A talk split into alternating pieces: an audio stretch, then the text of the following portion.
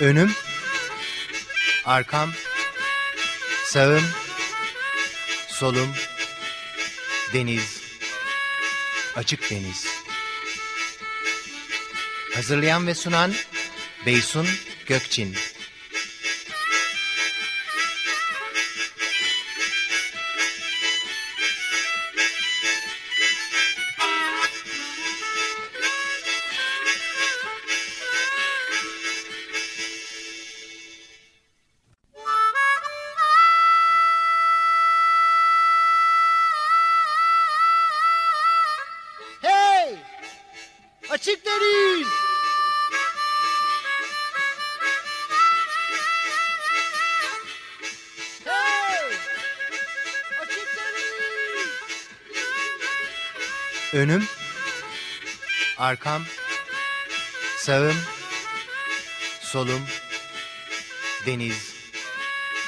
Açık deniz.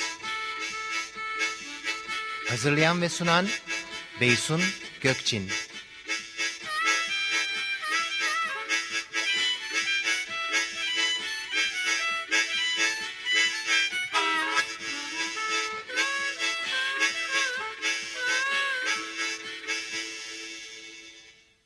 Açık Deniz'den herkese iyi fikirler. 94.9 Açık Radyo'da bir Açık Deniz programında daha birlikteyiz. Önümde bir kitap var. Denizin Sırları. Alptekin Baloğlu. Alptekin hoş geldin. Hoş bulduk. Denizin sırlarını konuşacağız ama önce Ömer Madra ile denizin acılarıyla konuş- konuşarak başlayacağız programı. Ömer merhaba. Merhaba. Evet e, Ömer ülkenin e, coğrafyanın gündemi çok ağır çok başımızı bile kaldıramıyoruz. Dolayısıyla dünyanın öbür uçlarında neler geliyor gezegenin başına pek e, ilgilenemiyoruz ama niye önüme koyduğun bu Avustralya'daki felaket biraz da bir yönetim felaketinde birlikte anla- anlatıyor herhalde. Evet bir özetler misin lütfen? Evet yani bu aslında e, aynı teknede olduğumuz gerçeğini de sık sık unutuyoruz.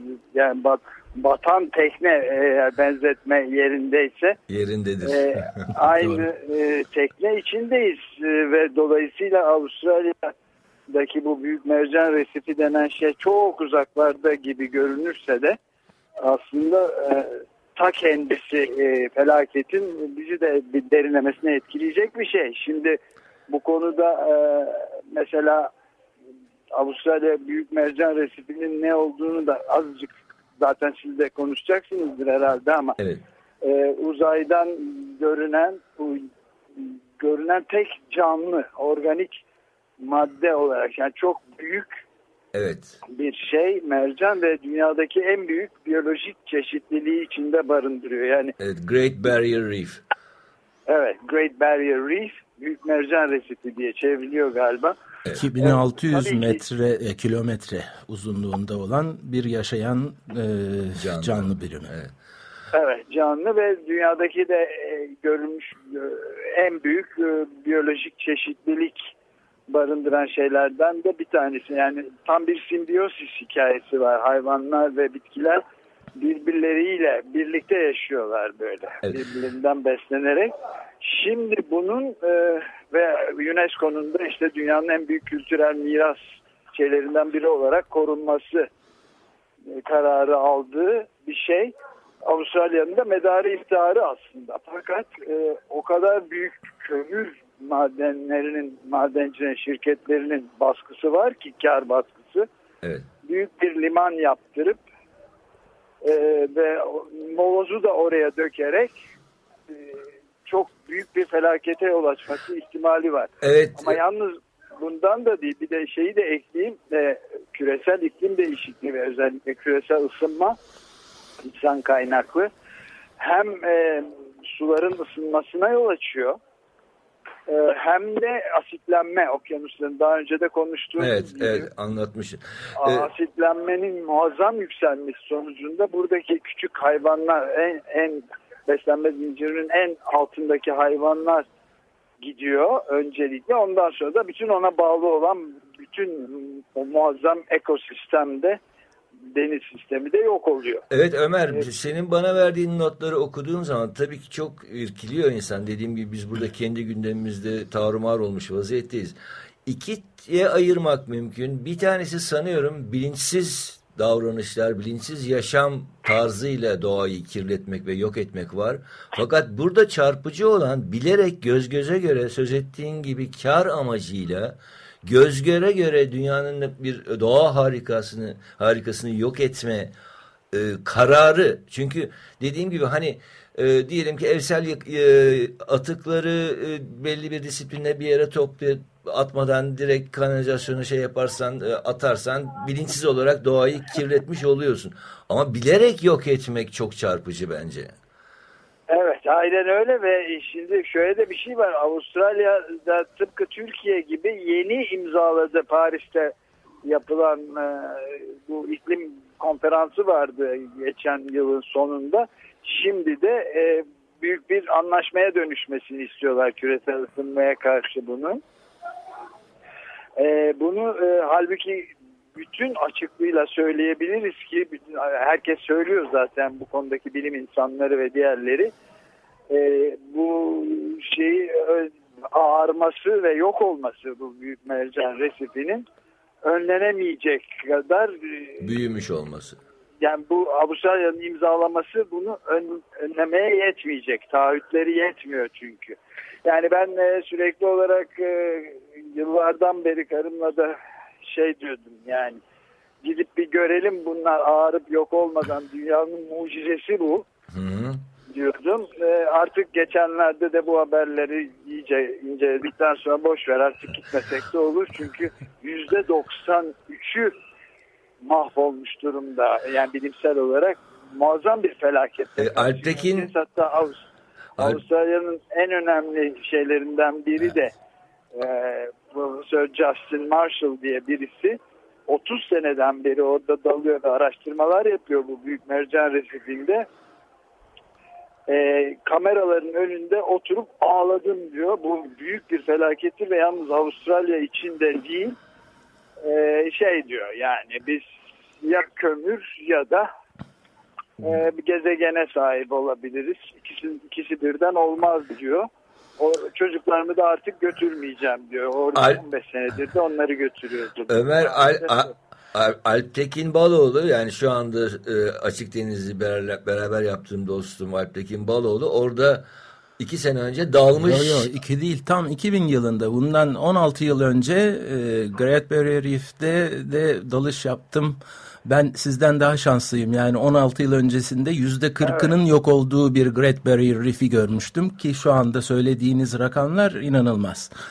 Ee, evet. Yani mercanların beyazlaşması e, söylediğiniz gibi tam bir ortak yaşam çünkü 500 milyon yıldır yaşayan bir canlıdan bahsediyoruz mercanlar. Bir polip ve bir bitkinin ortak yaşamı ile bunlar oluşuyor ve bunlar birçok canlıya hem besin kaynağı oluşturuyor hem de onların tam bir e, zincirini sağlayan ve bizim için de önemlisi dünyanın oksijenini sağlayan bir yapı.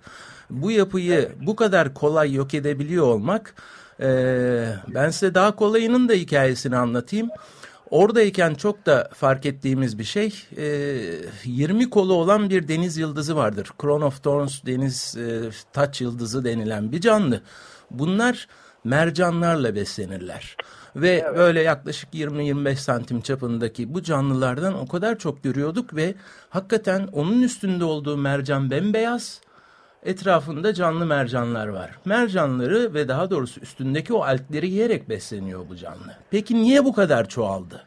Ne oldu da birdenbire milyonlarca yumurta ile üreyen bu deniz yıldızı bu kadar çok çoğaldı? Tamamen biz kaynaklı. İnsan. Nasıl becerdi biliyor musunuz? Nasıl? Doğada bu deniz yıldızıyla beslenen bir tane canlı var. O da Triton adındaki kabuklu bir salyangoz. İnsan yemiyor mu? ne yapıyor insan biliyor musunuz? O kabuklu salyangozları topluyor, içindeki salyangozu öldürüyor, atıyor ve kül tablası yapıyor. Biz de hediyelik Harika. eşya olarak alıyoruz. Bu kadar basit. ve o bütün mercanların yok olmasına gidecek kadar da e, böyle bir zincirleme ve insanoğlunun hani ufak şeylerle bile dünyayı değiştirebileceğinin bir göstergesi bu. Evet. Peki e, Ömer bilimcilerin bu anlamda bir yaptırım güçleri var mı? Yani sadece yani uzaktan bakınca bilimciler ve biz tabii ki sadece şikayet ediyoruz ve ağlıyoruz. Ne ne yapmalı ki e, Avustralya hükümeti bu e, kömür işinden vazgeçsin? E, Valla bilimcilerin e, tabii ki bir sadece e, şeyle e, pazarlık gücü falan yok ama onlar e, gittikçe daha artan sayıda artık neredeyse yüzde yüze varan bir kesinlikle bu felaketleri sergiliyorlar. Ortaya artık hiçbir tartışma kalmadı. Fakat yani buradaki sorun sistemin değiştirilebilme evet. sorunu. Bunu da iklim e, bilimciler de dahil olmak üzere hepimizin ortak bir şey. Yani şu soru çok açık. Ee, ya kömürü seçeceğiz ve kalkınma evet. adı altında işte bu fosil yakıt yakmaya devam edeceğiz ya da e, bariyer kalacak elim. Ya bariyer olacak ya da kömür. İkisi birden olmuyor. O yüzden de işte Türkiye'de de mesela yeni daha e, Mersin'de yanılmıyorsam işte e, bir şeyde Enerji Bakanı konuşma e, yaptı ve bütün dünyada kömür bırakılıyor falan diye bir şey yok. Bu bir doğru değil. Bizim gelişmekte olan bir ülkeyiz. Kalkınmaya ihtiyacımız var ve biz yerli kömürle özellikle sürekli gideceğiz diye konuşmasının evet. pek e, hiçbir manası yok. Çünkü e, ya kömür ya ülke diyeceğiz evet. aslında o durumda. Çok önemli. Bunun e, önleyebilecek tek şey de e, hepimizin buna sahip çıkıp bu hükümetleri, şirketlerin, kömür şirketlerinin Baskı ve diğer aldım. şirketlerin, inşaat şirketlerinin filan etkisinde olan hükümetlere karşı baskı yapmak. Evet, evet.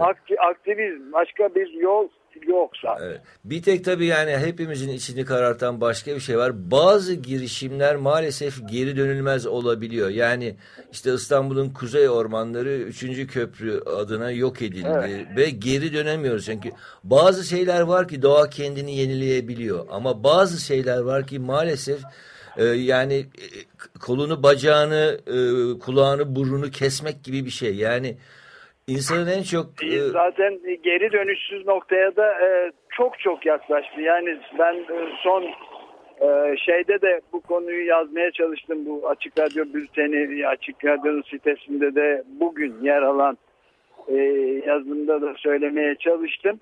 Yani e, artık çok net bir şekilde mesela endüstri devriminin, endüstri devrimi denilen endüstri çağının başından beri geçen 250-260 yıl içinde bir derecelik bir ısınmaya yol açmış dünya. Evet. Ee, fakat bu Ekim Ekim 2015'e kadar ölçülmüş bir şey. Ee, o tarihten sonraki e, 4-5 ay içinde 0.57'lik bir artış daha olmuş. Bu aklın hayalin alamayacağı evet. bir şey. Fizik kurallarıyla kavga edemeyiz yani. Evet. Bunu tartışamayız. Evet. O kazanır, doğa kazanır yani. Onun için de var gücümüzle mücadele ettik. Evet. Peki e, Ömer'cim şimdi e, Alptekin'in kitabı işte 50 soruda denizin sırları daha çok çocuklara yönelik bir e, kitap bu. E, dolayısıyla umudumuz çocuklar diyeceğiz herhalde.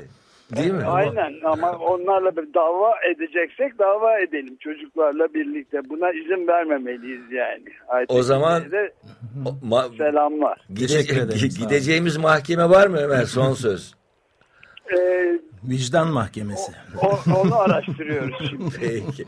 Peki Ömer çok teşekkür ettim. Seni böyle bir hafta için yoğun olarak Açık Radyo'yu yaşarken tatiline e, müdahale etmiş oldum. Çok teşekkür ettim. Teknolojik pazardan herkesten de selamlar. Sağ ol. Peki. Görüşürüz. Görüşürüz Ömer. Peki evet. Feryal istersen bir müzik arası verelim ondan sonra biz e, bu e, negatif duygudan pozitif duyguya geçip 50 soruda denizin sırlarını konuşacağız Alptekin Baloğlu ile.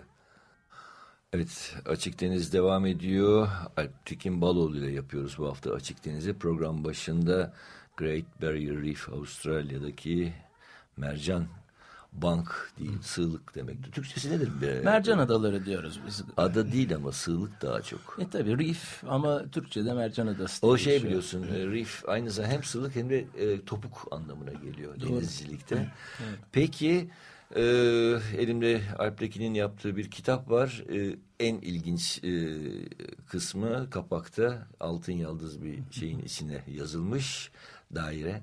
Satın aldığınız bu kitap sayesinde iki çocuğumuza da kitap hediye ettiniz. Teşekkürler www.denizinsırları.org ee, Denizin sırlarını konuşacağız. Kapakta gene mesela su altında doktor var mı? İşte deniz suyu neden tuzludur?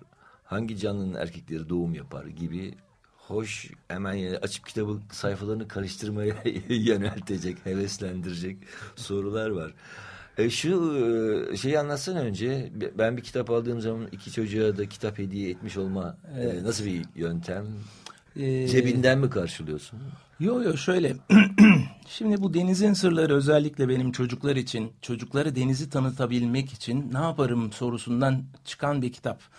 Ee, 21 yıldır su altında fotoğraf çekiyorum. 9 tane kitap yayınladım. İyi güzel ama çocuklar için ne yaptım? İşte çocuklar için de böyle bir proje yaptım. Burada çocukların denizi sevdirmek.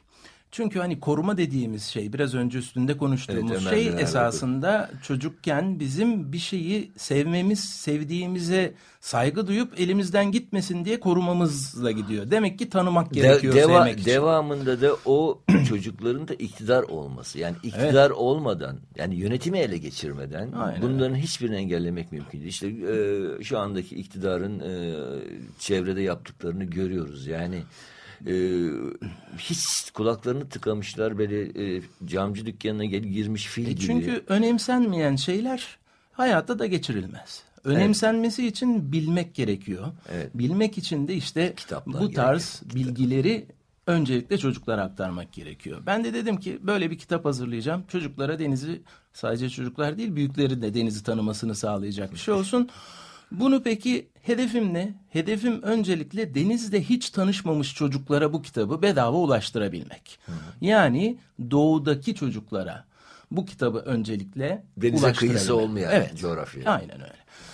Ee, sponsor aradım bulamadım istediğim büyüklüklerde filan filan. Dedim ki ben bunu herkese açık, genele açık bir sosyal sorumluluk projesi haline dönüştürüyorum.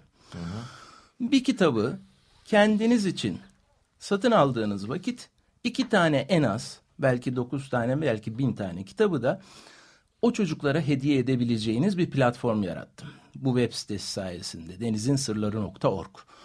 Ve bu kitabın bir maliyeti var. Bu da 5 lira. Yani bu 128 sayfalık bu kitap 5 lira verdiğiniz vakit bu kitaba sahip oluyorsunuz. Ama 15 lira verdiğinizde bir kitabı kendinize iki kitabı da doğudaki çocuklara hediye etmiş oluyorsunuz. Böyle bir e, herkese açık bir sosyal sorumluluk projesi oluştu. Ne yapıyor insanlar? O web sitesine giriyor. Diyor ki ben bir tane kendime dokuz tane de işte da çocuklara kaç hediye tanesi? kaç tanesi hediye ediyorum diyor. Sonra ne oluyor? Doğudaki öğretmenler yine bu web sitesine giriyor. Diyor ki ben Van Erciş şu köydeki şu ilkokulu öğretmeniyim. 30 tane öğrencim var. 120 tane öğrencim var. İşte e, Kars'taki şu e, ilkokulda öğretmenim şu kadar öğrencim var. Bana bu kitapları yollar mısınız diye adreslerini yolluyorlar. Biz de hediye edilen bu kitapları direkt öğretmenlere yolluyoruz. Peki merak ettim web sitesinde şu var mı? Yani satın alınan kitap sayısı 100, e, işte Tabii. hediye edilmeyi bekleyen kitap sayısı Aynen. 500. Evet, yani evet. ben orada öğretmen olarak orada alabileceğim kitabı görebiliyor mu sayı olarak? Yoksa Bir istatistik geri var. dönüş- ge- geri- onlar sana yazıyorlar ya da siteye yazıyorlar. Onlar siteye yazıyorlar. O sitede birikiyor eğer, eğer bir e, hediye edilmiş kitap yoksa. Bu esnada hediye edilenler hemen o sıralama içinde kendilerine yollanıyor. Yani şöyle söyleyeyim bir, bir yıl gibi bir süre içerisinde 27 bin tane kitap doğuda 24 farklı şehirdeki 180 farklı okuldaki öğrencilere Ulaştı. ulaştı şu ana kadar. Peki e, ben e, Facebook'tan e, tabii takip ediyorum. Sen e, Anadolu'yu da dolaşıyorsun. Yani sadece İstanbul'da masa başında e, bilgisayar, internet başında yapmıyorsun bu projeyi. Kalkıp gidiyorsun, zaman da harcıyorsun. Evet, evet. e, önem veriyorum çünkü buna. Peki çocukların tepkilerine? Ya, e, inanılmaz. Alptekin? Şimdi bakın öğretmenler aldı bir kere çocuklara dağıttı. Sınıfta birlikte o kitabı okuyorlar. Öğretmenlerle birlikte boş vakitlerinde. Sonra çocuklar eve götürüyorlar. Anne babalarıyla bu kitabı okuyorlar. Çünkü bu kitap onların hani ortak paylaşacakları değil. Birebir e, herkese bir kitap gidiyor. Arkadaşlarıyla paylaşıyorlar. Sonra öğretmenler onların ellerinde kitaplarla fotoğraflarını çekiyorlar. Bu siteye yolluyorlar. Biz kitapları aldık. Bu öğrencilerimize artık ellerinde kitaplarla kitaplar ulaştı. Sonra da çocuklar inanılmaz mektuplar yazıyorlar. Öyle mektuplar geliyor ki yani binlerce mektup şu ana kadar bana ulaştı. Onlardan Böyle bir- kitap yapacak mısın? Neredeyse öyle bir proje yapmak çok etkili olacak hakikaten. Çünkü yani bize hiç kimse bir şey yollamazdı diyor oradaki bir küçük çocuk. Çok şaşırdık bize hem de kitap yollamışsınız diyor. Ben kitap okumayı çok seviyorum ama diyor param yok alamıyorum diyor. Şimdi böyle bir kitap geldi. Hele hiç görmediğim şeyleri öğrendim diyor sayenizde. Size çok teşekkür ederim filan. Dedem size selam söylüyor diyor birisi. Çünkü o da okudu bayıldı diyor. An- Yani e, işte e, Artvin'den bir öğretmen hatta e, üst düzey bir yönetici bu kitabı gördükten sonra ben hayatım boyunca gördüğüm en güzel çocuk kitabını sayenizde bin küsür öğrenciye dağıtabildim. Nasıl böyle bir kitabı yaptınız diyebiliyorsa işte bunlar da beni motive edip oralara kadar gitmemi sağlayan şeyler haline geliyor. Peki hemen şu soruyu sorayım. Ee, bu kitabı alıp e, şaşırıp mutlu olup peki denize çıkan var mı? En azından şunları gördüm. Ee, öğretmenler şunu soruyordu. Denizde yüzeniniz var mı diye sınıftaki öğrencilere. Mesela. Urfa, Urfa'da Akçakale'ye ilk bu kitapları yolladığım vakit o öğretmenin söylediği bir anekdot.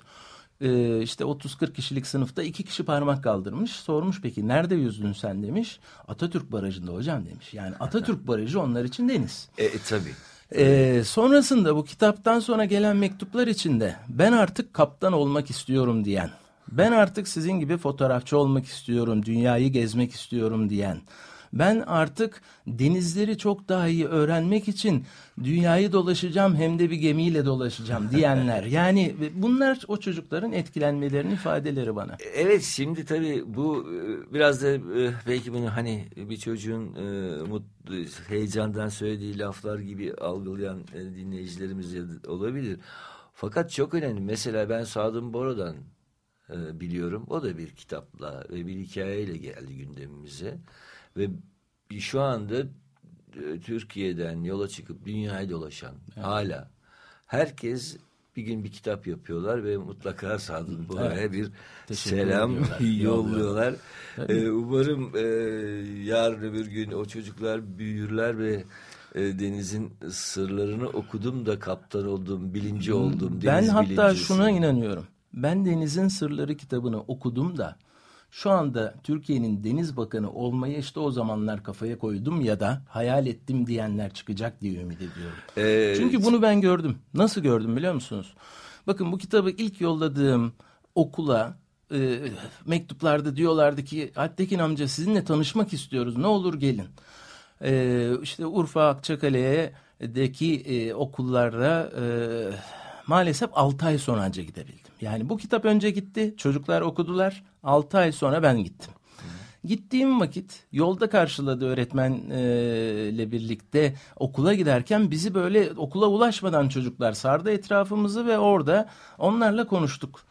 Konuşurken kitaptaki soruları tek tek sorduğum vakit hepsi parmaklarını kaldırıp böyle ezbere hepsini tek tek anlatıp söylüyorlardı cevaplarını. 6 ay önce okudukları kitabın cevabını 6 ay sonra hepsini akıllarına yer etmiş ve öğrenmişler. İşte e, bir şeyi öğretmek ve sonrasında da onun sonuçlarını almak bunlar keyifli şeyler. Peki için. okuyayım mı şu Ha. kitabın kapağındaki Tabii, tabii. soruları? Su altında doktor var mı? Dünyanın en büyük gözü hangi canlıdadır? Yunuslar nasıl nefes alır? Deniz suyu neden tuzludur? Hangi canlının erkekleri doğum yapar? Deniz anaları nasıl hareket eder? Balıklar konuşur mu? Dünyanın en büyük balığı hangisidir? Balıklar su içer mi? Deniz neden mavidir? Kalamarların nesilleri, kalamarlar nesillerine ölerek mi sürdürür? Balıkların kulakları var mı? Hasta olmayan balık hangisidir? Şu okurken dikkatimi çekti. Kalamarların nesillerini ölerek mi sürdürür sorusunun cevabı ne Allah'ını seversen. Ben- Bence merak eden dinleyiciler de vardır. Kesinlikle. Kesinlikle. Çünkü ben e, hem okullarda hem de birçok farklı yerde diye gösterileri yapıyorum ve bu hikayeleri anlatıyorum. Orada da en çok ilgi çeken konulardan biri bu esasında. E, şimdi kalamarlar nasıl nesillerini sürdürüyor konusu çok önemli. Yani dişi ve erkek kalamar bir araya geliyor.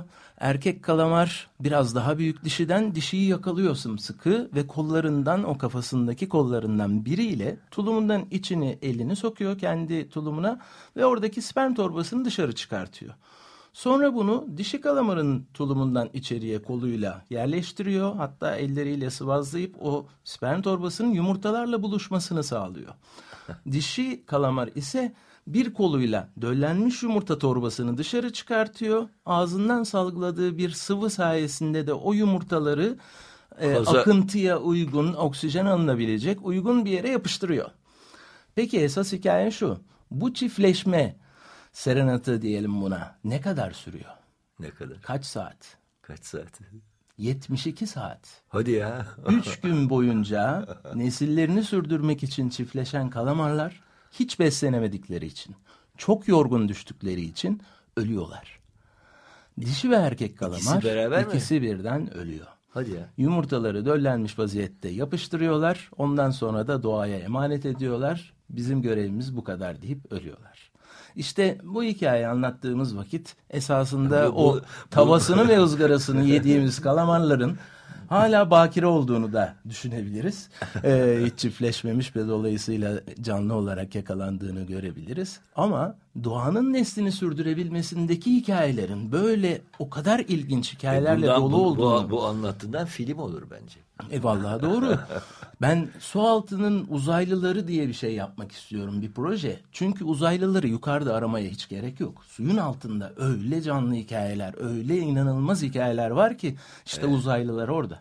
Hani biz de 60 yıldır tanıyoruz ha bu denizleri.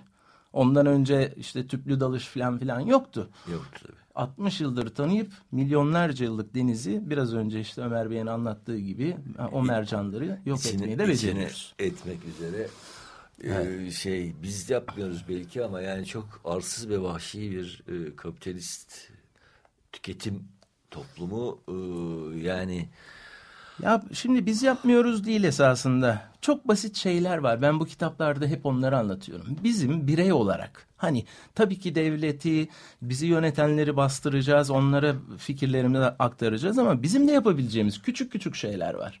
Mesela işte orfoz balığı diye bir balık var. Evet.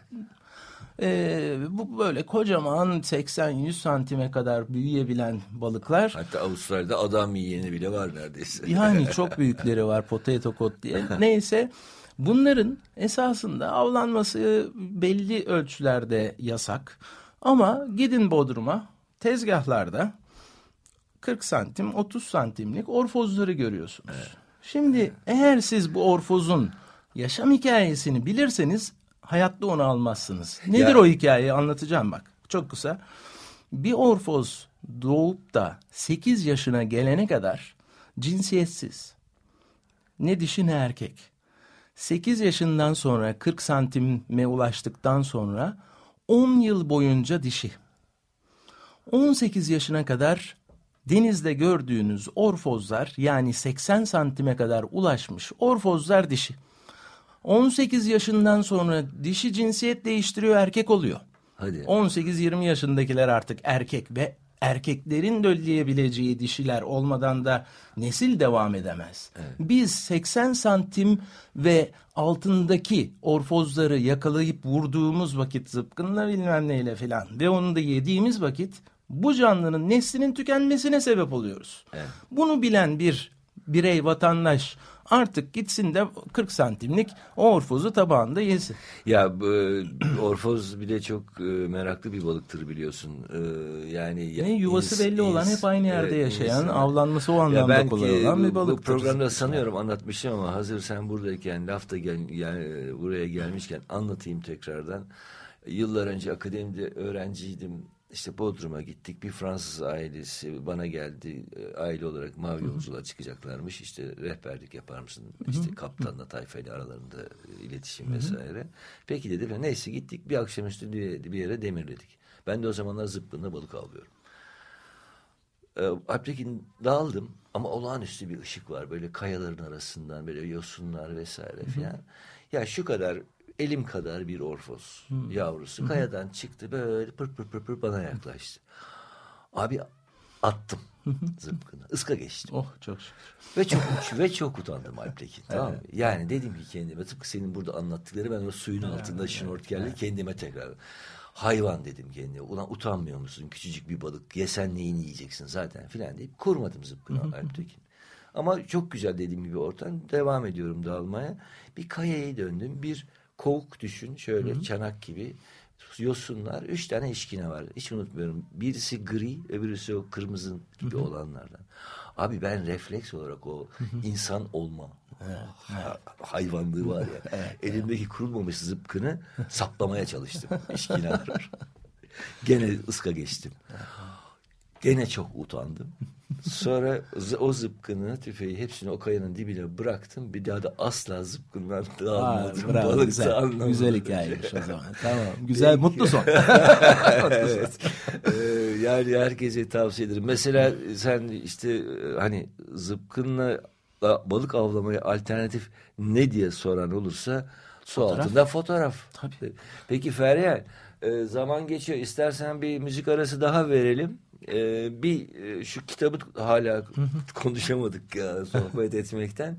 E, sonra zaten Gökhan Abra bağlanacağız. 37 dakika olmuş abi.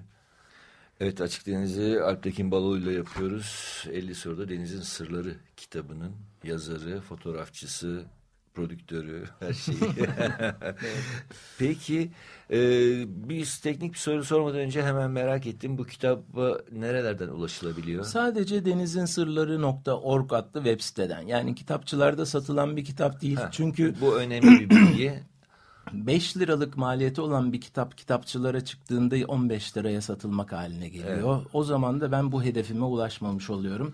Derdim daha çok kitabın çocuklara hediye edilebiliyor olmasını sağlamak olduğu için sadece denizinsırları.org adlı web sitesinden insanlar elde edebiliyor. Peki e, bir kere e, kitabın içinde olağanüstü güzel fotoğraflar var. Hepsini sen mi çektin? Tabii, tabii ki. Yani dışarıdan başka fotoğrafçının fotoğrafı yok. Yok, yok, hayır. Peki.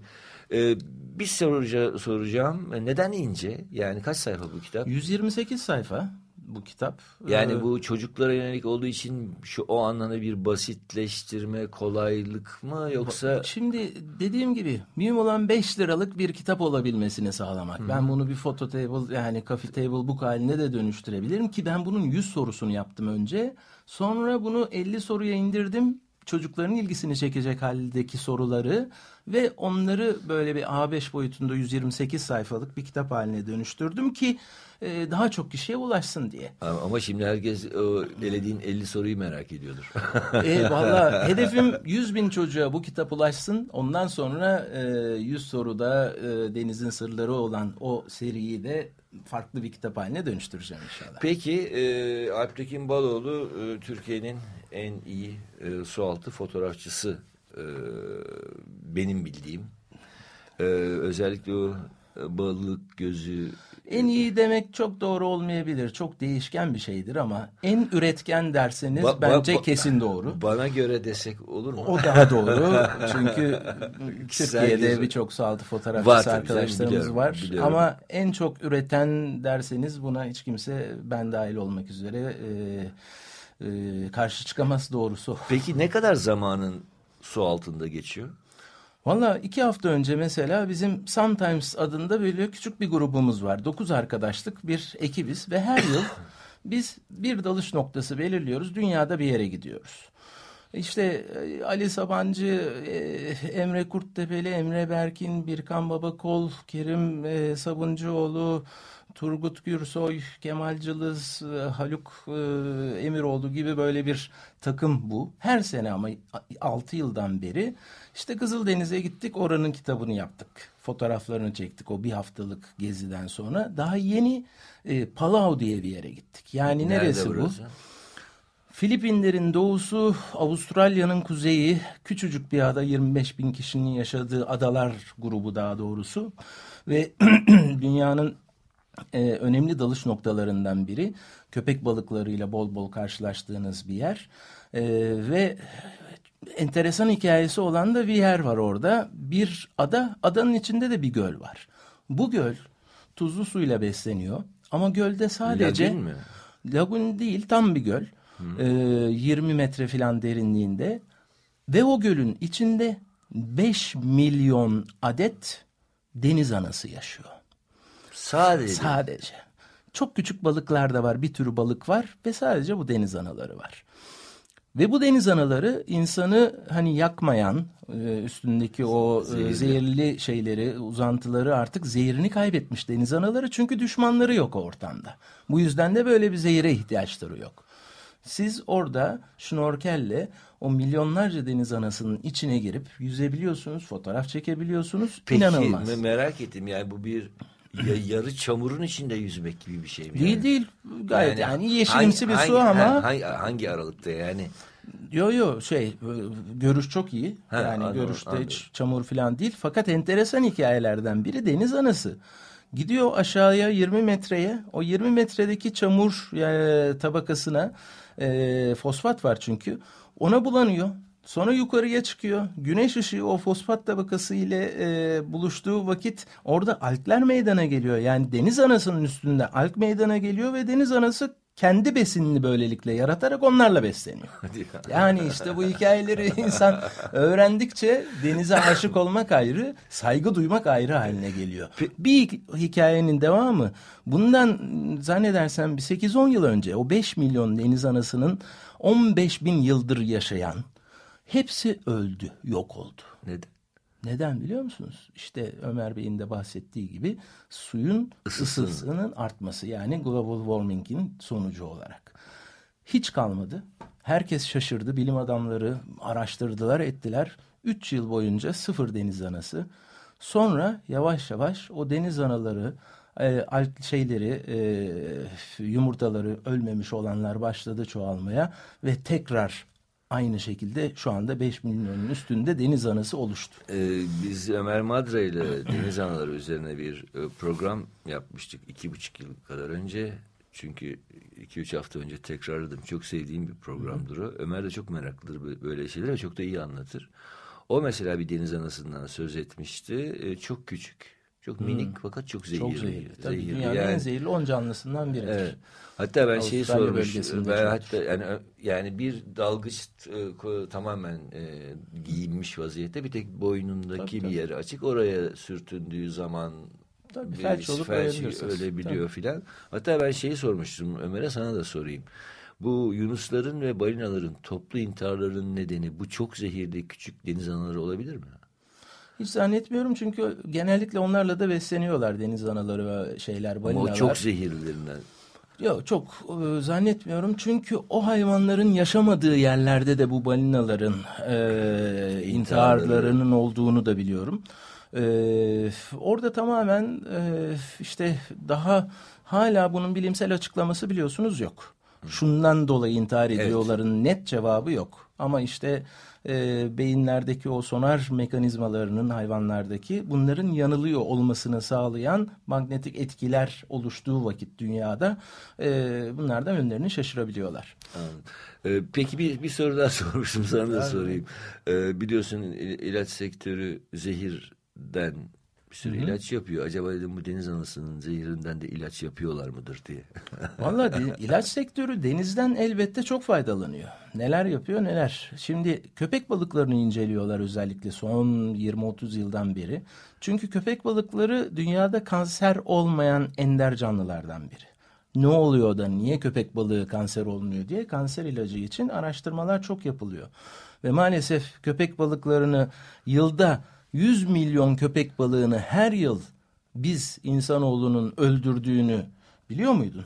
Hayır. Ya neden öldürdüğümüzü biliyor musun? Üstündeki o yüzgeç var ya. Kanat- sadece o yüzgeci çorba yapmak. evet kesip canlı canlı denize köpek balığını atıp oradan da çorba yapmak için Çin'de özellikle ve işte uzak doğuda düğünlerde o çorba çok moda ve çok e, gösteriş ve zenginlik belirtisi bizde 100 milyon deniz e, köpek balığını bu sebep abuk subuk sebeplerle denizi yok ediyoruz. Evet yani e, belki de işte senin şu denizin sırlarının yetiştireceği çocuklar Feryal e, bir müzik arası vereceğim. Tamam. e, şey, bu çocuklar belki e, bizden daha e, daha insan olacaklar. Belki mesela bu çocukların benim demin anlattığım gibi e, rezil bir e, zıpkınla balık avlama hikayesi olmayacak. Evet, Ellerine evet. belki zıpkınla. Evet ellerinde ee, küçük bir fotoğraf makinesi olacak artık çünkü. Evet, evet. işte arkadaşlarıyla paylaşmaya başlayacaklar. Evet. Peki bir e, Feral bir müzik arası verelim. Sonra e, o müzik sırasında da Gökhan Abur'a bağlanalım. Çünkü 50'ye geldik sanıyorum müzikle beraber. Maalesef Alptekin çok çabuk geçiyor bu e, bir saat. her serserde ya tüh bak şunu da konuşacaktık unuttuk oluyor. Peki müzik girebiliyor muyuz? Evet, e, Açık Deniz'e bu hafta 30 Nisan 2016'daki program tekrarını yaptık. Biraz da günümüzün ruhuna uygun salgınlar, seller, yangınlar. Ee, şimdi canlı yayında Gökhan Abur'la birlikteyiz. Gökhan merhaba. Merhaba Beysun. Evet Gökhan başımızı yangından, sellerden bir türlü kurtaramıyoruz. Bunun doğrudan e, şey iklim değişikliği de ilgisi var elbette. E, nedir durumlarımız? Havalar, e, sıcaklık devam edecek mi, yükselecek mi ya da o mevsim normallerine mi döneceğiz? Nedir durum? Şimdi Beysun öncelikle sıcaklıkları sordun. Pazartesiden itibaren Marmara'da tekrar yükselecek. Zaten Ege'de, Akdeniz'de, Güneydoğu'da ve İç Anadolu bölgesinde yüksek sıcaklıklar var. Ama biraz önce bahsettiğim gibi Doğu Karadeniz'de kuvvetli yağışlar devam ediyor. Özellikle Ordu'dan başlayarak Giresun, Trabzon, Rize, Artvin boyunca yağışlar var ki dün gece de bu yağışlar maalesef Rize ve çevresinde yine su baskınlarına sebep oldu. Ve Batı Karadeniz'deki yağışlarda da her an yeni can kayıpları geliyor. Bu çok üzücü bir olay. Ama görüntülerde görmüşündür. Yıllardan evet. beri uygulamaya çalıştığımız gibi hep dere yataklarına yapılmış binalar. Ve ayrıca işin enteresan tarafı Bozkurt'taki e, yaklaşık 300-400 metre olması gereken dere yatağı oldukça kısaltılmış 15 metreye kadar indirilmiş. E, yani e, söyleyecek pek laf göremiyorum ama dediğim gibi iklim krizi artık kendisini iyice belli etmeye başladı. Evet. Bu yaşlar o... evet. Girdik yani. E, bir yerde girdik ve bunlar artık e, önümüzdeki yıllarda bunları çok daha fazla göreceğiz. Bazı bölgelerde bu şekilde kuvvetli sağanak yağışlar görülürken ve diğer tarafta kuraklık etkili olacak. Güneydoğu aylardır e, yağış almıyor. E, rüzgarlar çok kuvvetli. Kuzeyli rüzgarlardan dolayı işte bak orman yangınları devam ediyor tabii. Yalnız ülkemizde değil, ee, İspanya çok sıcak, İtalya, Yunanistan çok sıcak. Orada da biliyorsun geçtiğimiz günlerde orman yangınları vardı. Yani Akdeniz havzasının tamamı çok sıcak ve bu sıcaklıklar önündeki yıllarda daha da yükselecek. Denizlerdeki ısınma çok hızlı bir şekilde devam ediyor. Yani Doğu Karadeniz'deki arkadaşlarımız şaşırıyorlar çünkü deniz suyu sıcak, denizi bu kadar sıcak görmedik diyorlar son yıllarda. Senle de geçen hafta da konuşmuştuk. Ben Rize'de bile deniz suyu sıcaklığının 27'ye 28'e çıktığını yeni yeni evet. görmeye başladım. Evet. Onun için yani, e, bunlar e, yani şöyle Gökhan e, hani denizcilikte denizde hayatta kalma bir başlığı vardır. Hatta onun bir eğitimleri var. Yani işte evet denizde sağ kalma evet. Evet, şimdi galiba küresel iklim krizinde de hayatta kalma yöntemlerini bulmamız gerekecek. Yani e, bir taraftan evet e, iklim krizinden söz ediyoruz ama peki ne yapacağız sorusunun cevabı önemli bence. Dolayısıyla tamamen mühendisliğe kadar gidecek bir e, değişiklikler, bir önlemler almak gerekiyor. Bir de çok komik şimdi bu sözüne ettiğin dere yataklarına e, yerleşim e, meselesi. Tabii televizyonda görüyorsunuz mimarlar da konuşuyor ama aslında bu mimar kararı değil. Bu bir müteahhitlerin verdiği bir karar. Yani bir e, kat konut e, e, ticaretinin getirdiği bir e, şey vurdum duymazlık. Yani arsa yaratacağız diye dere yataklarına kadar iniyorlar. Ondan sonra da nerede bu devlet diye de ağlaşmaya başlıyorlar. Ağlaşmaya başlıyorlar evet. Evet yani hakikaten e, nasıl bir şey yani zaman zaman dile getiriyoruz. Bir tür bir devrim gerekiyor. Yani bütün düzenin değişi, dünya düzeninin değişmesi gerekiyor. Sadece Türkiye meselesi değil. İşte yok e, e, yani e, bu yangınlar, bu seller, bu bu iklimin daha doğrusu doğanın bize verdiği tepkiyi değiştirecek olan şey tamamen yaşam biçimimizi değiştirmekten geçiyor. Ama bu nasıl sağlanır doğrusu bilmiyorum. Yani bizim burada iklim değişikliğinden söz ediyor olmamız yetmiyor. E, yönetimin, e, yönetimlerin dünya düzenini yöneten insanların aklını başlarına almaları gerekiyor. Yoksa gittik gidiyoruz yani. Hani tabii canım yani tabii. Çocuklarımıza tabii bırakacak gezegen kalmıyor. ya maalesef gezegen kalmıyor. Yani dünyanın her tarafında aşırı yağışlar var, aşırı yangınlar var. Ama tabii bunun için önlem almamız lazım e, hep seninle de çok sıkça konuştuk. Karadeniz bölgesinin kendine uygun bir mimarisi vardı. Bunu tamamen bıraktık. Bak dikkat edersen Bozkurt'taki o çok katlı dere yatan iki binanın çökmesi, çok sayıda insanımızı orada kaybetmemiz tamamen bir cehalet. Yani evet. kurallara evet. uymamak. Aslında 90'lı yılların ortalarında bir yasa çıkmış. Bu tip dere yataklarında en az 50 metre mesafe bırakılması diye düşünülmüş. Ama sen mimarsın bunları çok daha iyi biliyorsun. Ta evet. dibine kadar dibine kadar yapıyorlar. Yapmanın dışında bir de yatakları yeni daraltıyorlar ve yatakları daraltmanın dışında gene görmüşündür e, tomruk depoları derelerin kenarında. Bütün evet. tomruk depoları e, dağdaki tomrukları taşıyarak yeni bir baraj oluşturabiliyor. Bu barajlar patlamaya başlıyor.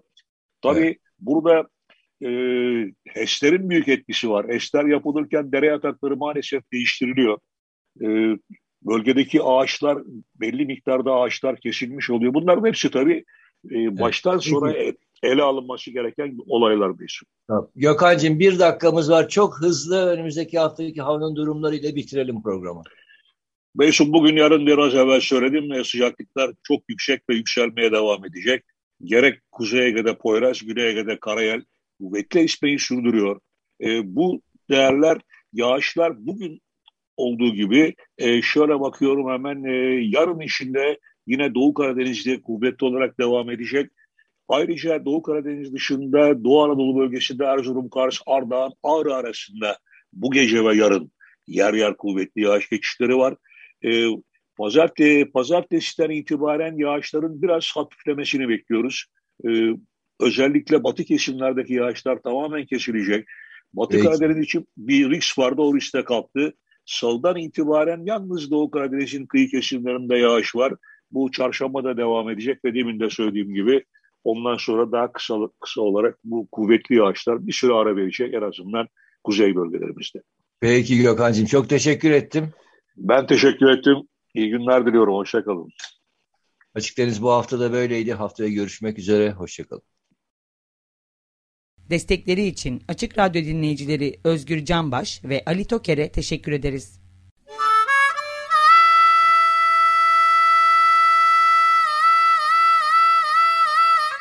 Hey! Açık Deniz!